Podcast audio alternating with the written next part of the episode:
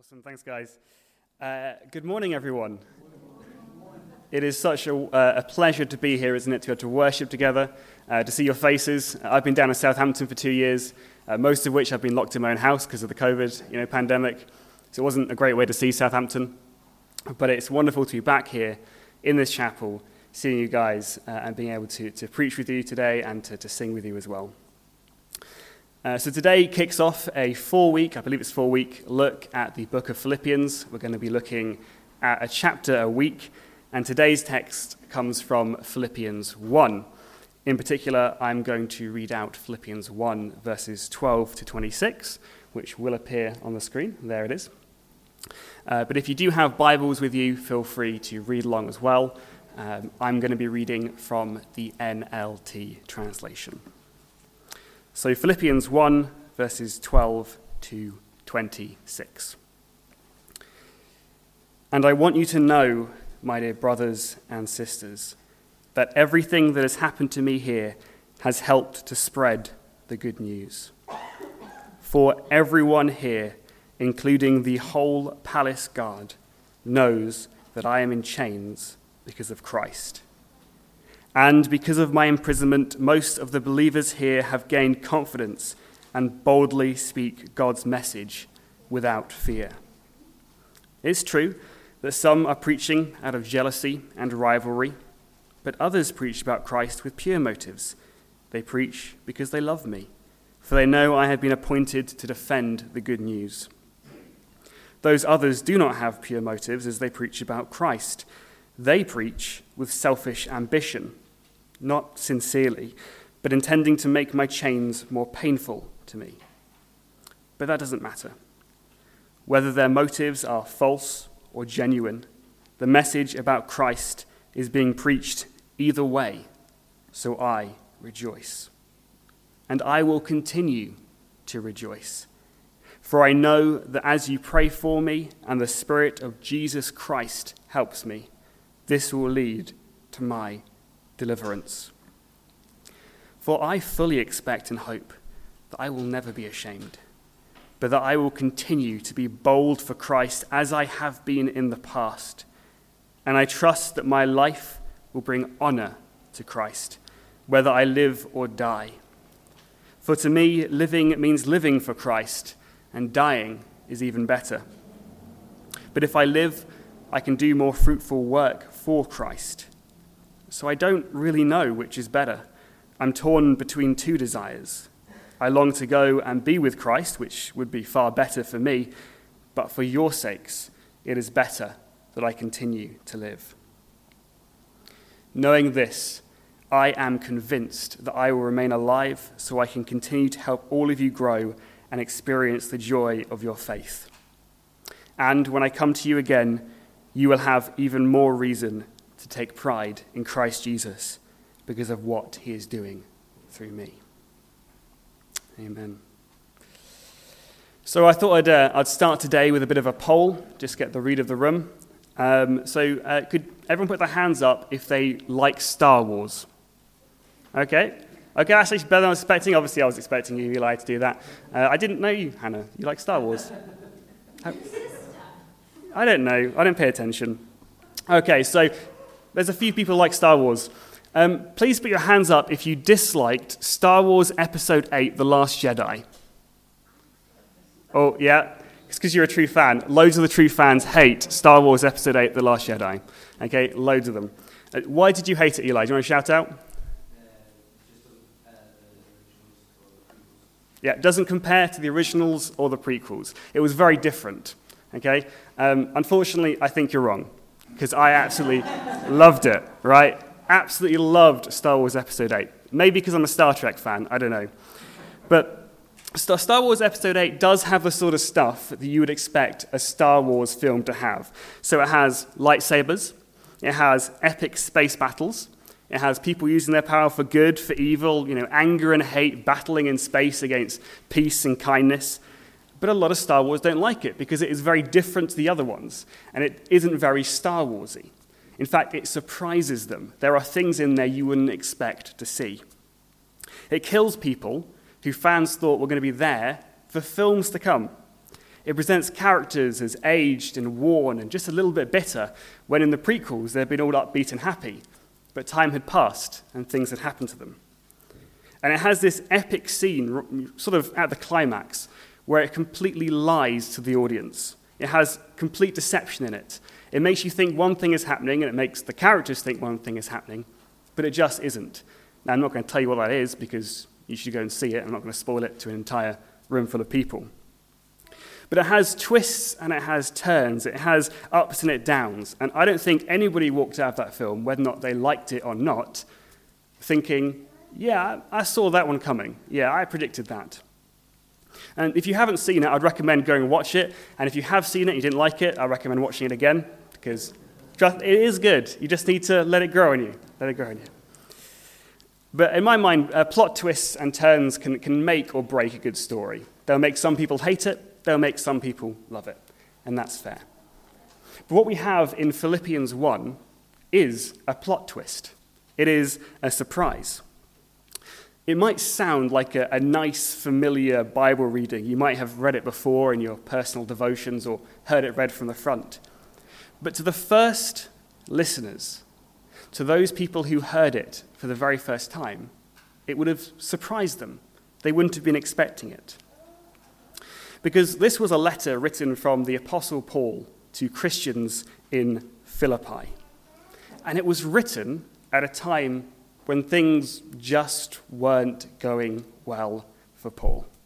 He talks about it in the text. In, in verse 7, just before the bit we read out, but also in verse 14, he talks about the fact that he's in prison. And in verses 20 to 26, he openly discusses the fact that he thinks he might be about to be executed. And this letter was written in response to a gift that the Philippians had sent to Paul. They had heard he was in trouble. They had heard he was facing jail, that he was facing execution at the hands of the mighty Roman Empire and they had sent him a gift. Uh, they had sent him a gift with one of their congregation called Epaphroditus, and they wanted to show him they supported him. And this is a thank you note. This is Paul writing to say, Thank you for your gift. Thank you for sending Epaphroditus. And also, to, he was writing to let them know how life was going for him. And they would have been expecting to hear about his sorrow, about his suffering, about his needs, his worries about his ministry. But Philippians is one of the most upbeat and cheeriest parts of the Bible. It is completely surprising that in midst of all that pain and suffering, Paul wrote one of the happiest books you will find in the whole, book, whole Bible. He gives thanks and, and talks about how he's rejoicing, all the while acknowledging that he's being constantly undermined by other Christians around him who are preaching out of jealousy and rivalry. He says, they preach with selfish ambition, not sincerely, intending to make my chains more painful for me. And you know, spoiler alert, Paul does go on to be executed. History is a little fuzzy about when that happens. It may very well have been this imprisonment that led to his execution, but it may have been a couple of years later. But yet he writes in a way that is infuriatingly happy. Why? Why is he so happy at this time? Well, he tells us it's because the gospel is being preached. Paul shows immense joy in the face of immense suffering because Christ and the preaching of Christ's gospel marches onwards. He says, Everything that has happened to me here has helped to spread the good news. Him being in prison had meant that his guards, his jailers, had been able to hear the gospel. He says, Everyone here, including the whole palace guard, knows that I am in chains because of Christ. Him being in prison had inspired the other Christians, they had made them bold. He had provided a stirring example to them. He says, Most of the believers here have gained confidence and boldly speak God's message without fear. So what? He says. People are undermining me when they're preaching. Still, at least they are preaching the gospel. He says, whether their motives are false or genuine, the message about Christ is being preached either way. So I rejoice. It's okay, he says, that I suffer, as long as the world hears about Christ. I am content. Paul's joy, simply put, comes because he saw things in the bigger perspective. He saw things in the bigger picture. One commentator said this The crucial thing for Paul is not life or death, it is maintaining his faithful witness to Christ. Paul's life is not a matter of seeking his own comfort or advancement, it is all about seeking the advance of Christ's kingdom. The gospel is marching onwards, so he is content. Here is what we learned from that. Here is what today's lesson is. If you are taking notes, then this is the bit that you should write down. You're taking notes. We should live in full knowledge of the overwhelming value of the gospel that we have.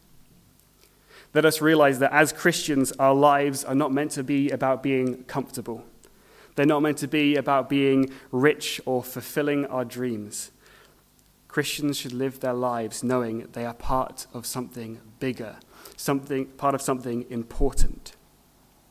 They are part of telling this world about Jesus Christ. They are to share the good news of Jesus, of what he has done, and of who he is. Now, at this point, I wanted to provide a, a nice, concise summary of who Jesus was and what he did. But the longer I looked at it the longer I tried to write it, the harder it became. Because the good news of Jesus Christ is so simple that the youngest child can understand it. But it is also so complex that, that the greatest theologian has barely begun to scratch the surface. I mean, where would you start? You could start with Luke 24, verses 40, uh, sorry, verse 47. That says, It was also written that this message would be proclaimed in the authority of his name to all the nations, beginning in Jerusalem. There is forgiveness of sins for all who repent. That's the gospel. It tells us that Jesus forgives sin. It calls out all those who have done things they regret, all those who have done terrible things, all those who have ever screwed up or done wrong. And it says, there's good news. You can be forgiven. But there's actually more than that as well. Uh, take 1 Corinthians 15, verses 3 to 4. I passed on to you what was most important and what had also been passed on to me. Christ died for our sins, just as the scriptures said. He was buried, and he was raised from the dead on the third day, just as the scriptures said. Well, that, that tells us more, because that tells us the cost of the forgiveness. It told us that Christ died for our sins. He was punished so that we might be forgiven. But it adds a next element as well, because it says Christ rose again. He is alive and living. And later in that chapter, it says that we have a hope that we can be resurrected too. That's the good news, that's the gospel. But there's actually more to it than that, you see, because how about Revelation 21, verses 1 to 2? Then I saw a new heaven and a new earth, for the old heaven and the old earth had disappeared, and the sea was also gone. And I saw the holy city the New Jerusalem, coming down from God out of heaven like a bride beautifully dressed for her husband. I heard a loud shout from the throne saying, Look, God's home is now among his people. He will live with them, and they will be his people. God himself will be with them. He will wipe every tear from their eyes, and there will be no more death, or sorrow, or crying, or pain. All these things are gone forever. Well, that's good news for the whole world. That, that says heaven and earth will be renewed, remade as a result of what Christ has done. That is good news to those who weep, good news to those who suffer, because it says God will wipe the tears away. You can go through the whole Bible and speak about Christ in the gospel. In John 5:39, Jesus declares, "You search the scriptures because you think they give you eternal life, but the scriptures point to me." Every word and verse and chapter of the Bible points towards Christ, to what he has done, what he will do, and who he is. His work is glorious, his work is vast, but it is also incredibly simple. Jesus saves. That is what Paul was rejoicing about, that that message was being preached. And though he suffers, though he was in pain, Paul is saying, people are hearing about Jesus still. They are hearing about my Lord and Savior. And his suffering was only acting to, to spread the gospel further so that more people could hear the good news. Christians should live their lives knowing that they are part of that bigger thing. They are part of the ongoing work of telling the world about Christ. And if all else fails, we can still preach the gospel. We should live in full knowledge of the overwhelming value of the message that we hold. And in Philippians, we see an example of a man who did just that. Now, Paul never pretends his suffering doesn't matter. He's open that it's, that it's hurting him. But he sees his suffering in context. He says, The gospel carries on, God continues to work, so I am content. Now, I'd like to, to end today by asking two questions. Firstly, do you long to hear the gospel preached? Do you long to hear preachers stand here in this chapel and tell people of the wonderful news of Jesus Christ? Do you wish to hear the gospel preached to, to people who don't know Christ so they can hear him of him for the first time? Do you crave to hear it yourself, to be reminded weekly of what Christ has done for you so you can reflect on the wondrous news, so you can grow in faith and knowledge and joy? The gospel of Jesus Christ is of enormous value. The good news is truly good and it is truly wonderful. Let us be those who smile when we hear it. Because to be honest, we hear it so little sometimes. There are many places where the gospel just lies forgotten. Sometimes we, we forget ourselves. Sometimes I do this. Sometimes good theology is preached. We preach good and clear and necessary doctrine. We hear it preached around the country, but sometimes it ignores the Jesus who's behind it all, the Jesus who theology is, is meant to be all about. Sometimes good morals are taught, and, and that's good. We tell each other to be kind and gentle, and that's a good thing. But sometimes we, we miss out Christ, who is the ultimate example for us, and who is the reason that we could be forgiven when we screw up all that other stuff. If you miss out Jesus, you miss out the point and faith becomes a burden instead of good news. and sometimes we simply teach ourselves and other people self help advice. It's more good stuff. But sometimes preaching becomes motivational speaking. It becomes about how to improve my life, how to make me happy, productive, relaxed, and successful. It's not bad, all those things are good. And we should preach that stuff, but when faith becomes just about us, then it's no longer the faith that Paul preached. It becomes selfish. But it should be about the God who gave his Son selflessly for us. So if we want to live knowing the value of the gospel, let's begin by preaching it. Let's begin by longing to hear for it. And secondly, can you see yourself here today as part of something much bigger. Because there will be many occasions when, like Paul, life will suck. Like Paul, life, our lives will feel like they, they crumble beneath us, whether that's our, our personal life, our professional life, our romantic life. And there's a, every chance that this suffering might feel like it, it can consume us, like it surrounds us on all sides, like there is no escape from it. To put just one foot in front of the other, to, to get up in the morning, to just turn up to work will feel like an enormous effort just to keep going. You can't see the bigger picture because you can barely see what's right in front of you. Well, let me remind you today that there is a bigger picture, even though you can't always feel it. There is good news. Jesus is Lord and Jesus is Savior. The pain is real. It is no less real than the shackles that were on Paul's feet. His suffering was real, and so is yours. But as you feel it, and as you suffer because of it, let me remind you that there is also good in this world. Amongst all the pain, amongst all the suffering and the struggles, there is a message being preached. There is a message being whispered between close friends, debated in coffee shops, taught in churches, proclaimed in big arenas.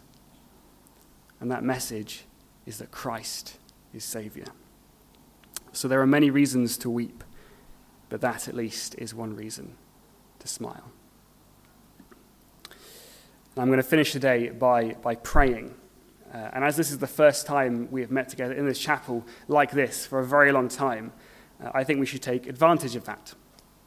So take a moment to look at the people around you. Uh, if they are in the, t- take note who they are, and if they are in the same bubble as you, feel free to, to hold their hands maybe or, or put your hands on them. And as I pray these words, pray them for the people you see around them, you. Because I don't want to be praying them alone. Pray them in your heart for those around you. Father in heaven, help us to live in full knowledge of the overwhelming value of the gospel. Help us to know the good news, to spread the good news, and to delight when others hear it. Though we face suffering in this life, may we take great joy in the knowledge that your Son, Jesus Christ, is our Savior. In Jesus' name, amen. Amen. Thank you.